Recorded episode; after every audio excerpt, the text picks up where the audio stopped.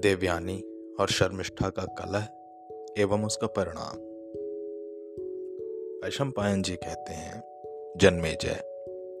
कच संजीवनी विद्या सीख आया। इससे देवताओं को बड़ी प्रसन्नता हुई। उन्होंने कच से वह विद्या सीख ली। उनका काम बन गया। देवताओं ने एकत्र होकर इंद्र पर ज़ोर डाला कि अब दैत्यों पर आक्रमण कर देना चाहिए। इंद्र ने आक्रमण किया। रास्ते में एक वन पड़ा। उस वन में बहुत सी स्त्रियाँ दीख पड़ी। वहाँ कुछ कन्याएँ जल क्रीड़ा कर रही थीं। इंद्र ने वायु बनकर किनारे पर रखे हुए वस्त्रों को आपस में मिला दिया। कन्याएँ जब बाहर निकली, तब असुर राज वृष परवा की पुत्री शर्मिष्ठा ने भूल से अपनी गुरु पुत्री देवयानी के वस्त्र पहन लिए। उसे मालूम नहीं था कि वस्त्र मिल गए हैं। कलह शुरू हुआ। देवयानी ने कहा, अरे, एक तो तू असुर की लड़की और दूसरे मेरे चेली। फिर तूने मेरे कपड़े कैसे पहन लिए? तू आचार भ्रष्ट है, इसका फल बड़ा बुरा होगा। शर्मिष्ठा बोली, वाहरी वाह, तेरे बाप तो मेरे पिता को सोते बैठते भी नहीं छोड़ते। नीचे खड़े होकर भाट की तरह स्तुति करते हैं और तेरा इतना घमंड। देवयानी क्रुद्ध हो गई। वह शर्मिष्ठा के वस्त्र खींचने लगी। इस पर दुर्बुद्धि शर्मिष्ठा ने उसे कुएँ में धकेल दिया और उसे मरी जानकर बिना उधर देखे नगर लौट गई। इसी समय राजा ययाति शिकार खेलते खेलते घोड़े के थकने और प्यास लगने से विकल होकर पानी के लिए कुएँ पर पहुँचे। कुएँ में जल नहीं था। उन्होंने देखा कि उसमें एक सुंदरी कन्या है। राजा ने पूछा, सुंदरी, तुम कौन हो? तुम कुएँ में कैसे गिरी हो? देवयानी ने कहा, मैं महर्षि शुक्राचार्य की पुत्री हूँ। जब देवता असुरों का संहार करते हैं, तब वे संजीवनी विद्या द्वारा उन्हें जीवित कर दिया करते हैं। मैं इस विपत्ति में पड़ गई हूँ। यह बात उन्हें मालूम नहीं है। तुम मेरा दाहिना हाथ पकड़कर मुझे निकाल लो। मैं समझती हूँ कि तुम कुलीन, शांत, बलशाली और यशस्वी हो। मुझे कुएँ से बाहर निकालना तुम्हारा उचित कर्तव्य है। ययाति ने उसे ब्राह्मण की कन्या समझकर कुएँ से बाहर निकाल दिया और उससे अनुमति लेकर अपनी राजधानी को लौट गए। उधर देवयानी शोक से व्याकुल होकर नगर के पास आई और दासी से बोली, अरे दासी, मेरे पिता के पास जाकर जल्दी से कह दे कि अब मैं वृक्ष परवा के नगर में नहीं जा सकती। दासी ने जाकर शुक्राचार्य से शर्मिष्ठा के व्यवहार का वर्णन किया। देवयानी की यह दुर्दशा देखकर शुक्राचार्य को बड़ा दुख हुआ। वे अपनी लड़की के पास गए और अपनी प्यारी पुत्री को हृदय से लगाकर कहने लगे बेटी, सभी को अपने कर्मों के फलस्वरूप सुख दुख भोगना पड़ता है। जान पड़ता है कि तुमने कुछ अनुचित कार्य किया है, जिसका यह प्रायश्चित हुआ। देवयानी ने कहा, पिताजी, यह प्रायश्चित हो या ना हो, मुझे एक बात बतलाइए। वृषपरवा की बेटी ने क्रोध से आँखें लाल लाल करके रूखे स्वर से कहा है कि तेरे बाप तो हमारे भाट हैं। वे हमारी स्तुति करते, हमसे भीख मांगते और प्रतिग्रह लेते हैं। क्या उसका कहना ठीक है?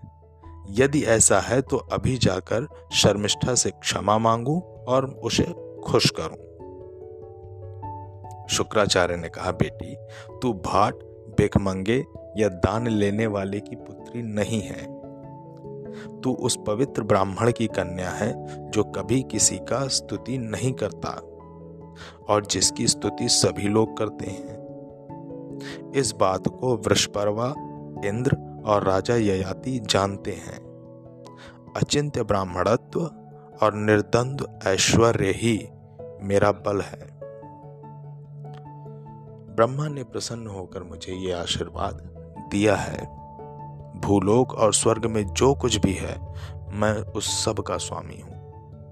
मैं ही प्रजा के हित के लिए जल बरसाता हूँ और मैं ही औषधियों का पोषण करता हूँ। यह मैं बिल्कुल ठीक कहता हूँ। इसके बाद शुक्राचार्य ने देवयानी को समझाते हुए कहा, जो मनुष्य अपनी निंदा सह लेता है, उसने सारे जगत पर विजय प्राप्त कर लिया, ऐसा समझो। जो उभरे क्रोध को घोड़े के समान वश में कर लेता है, वही सच्चा सारथी है। बागडोर पकड़ने वाला नहीं। जो क्रोध को क्षमा से दबा लेता है, वही श्रेष्ठ पुरुष है। जो क्रोध को रोक लेता है, निंदा सह लेता है और दूसरों के सताने पर भी दुखी नहीं होता, वह सब पुरुषार्थों का भाजन होता है।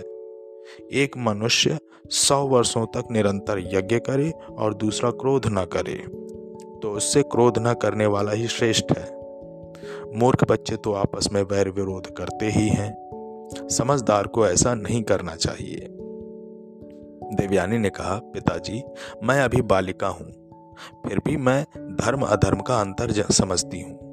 क्षमा और निंदा की सबलता और निर्बलता का भी मुझे ज्ञात है।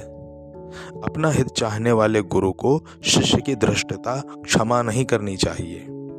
इसीलिए इन क्षुद्र विचार वालों में मैं अब नहीं रहना चाहती। जो किसी के सदाचार और कुलीनता की निंदा करते हैं, उनके बीच में नहीं रहना चाहिए। रहना चाहिए वहाँ जहाँ सदाचार और कुलीनता की प्रशंसा हो। देवयानी की बात सुनकर बिना कुछ सोचे विचारे शुक्राचार्य वृषपर्वा की सभा में गए और क्रोध पूर्वक बोले, राजन, जो अधर्म करते हैं, उन्हें चाहे तत्काल उसका फल ना मिले, लेकिन धीरे धीरे वह उनकी जड़ काट डालता है। एक तो तुम लोगों ने बृहस्पति के पुत्र सेवा पारायण कच की हत्या की और दूसरे मेरी पुत्री के भी वध की चेष्टा की। अब मैं तुम्हारे देश में नहीं रह सकता। मैं तुम्हें छोड़कर जाता हूँ। मालूम होता है तुम मुझे व्यर्थ बकवाद करने वाला समझते हो। इसी से अपने अपराध को ना रोककर उसकी उपेक्षा कर रहे हो। वृषपर्वा ने कहा, भगवान, मैंने तो कभी आपको झूठा या अधार्मिक नहीं माना। आप में सत्य और धर्म प्रतिष्ठित है। यदि आप हमें छोड़कर चले जाएँगे तो हम समुद्र में डूब मरेंगे। आपके अतिरिक्त हमारा और कोई सहारा नहीं है। शुक्राचार्य ने कहा, देखो भाई, चाहे तुम समुद्र में डूब मरो अथवा अज्ञात देश में चले जाओ, मैं अपनी प्यारी पुत्री का तिरस्कार नहीं सह सकता। मेरे प्राण उसी में बसते हैं। तुम अपना भला चाहते हो तो उसे प्रसन्न करो। वृक्ष परवा देवयानी के पास जाकर कहा, देवी, मैं तुम्हें मुँह मांगी वस्तु दूँगा, प्रसन्न हो जाओ। देवयानी ने कहा, शर्मिष्ठा एक हज़ार दासियों के साथ मेरी सेवा करे। मैं जहाँ जाऊँ, वहाँ मेरा अनुगमन करे। वृषपर्वा ने धात्री के द्वारा शर्मिष्ठा के पास संदेश भेज दिया। उसने शर्मिष्ठा से कहलाया, कल्याणी, उठ, अपनी जाति का हित कर। शुक्राचार्य अपने शिष्यों को छोड़कर जाना चाहते हैं। तू चलकर देवयानी की इच्छा पूर्ण कर। शर्मिष्ठा ने कहा, मुझे स्वीकार है। आचार्य और देवयानी यहाँ से ना जाएँ।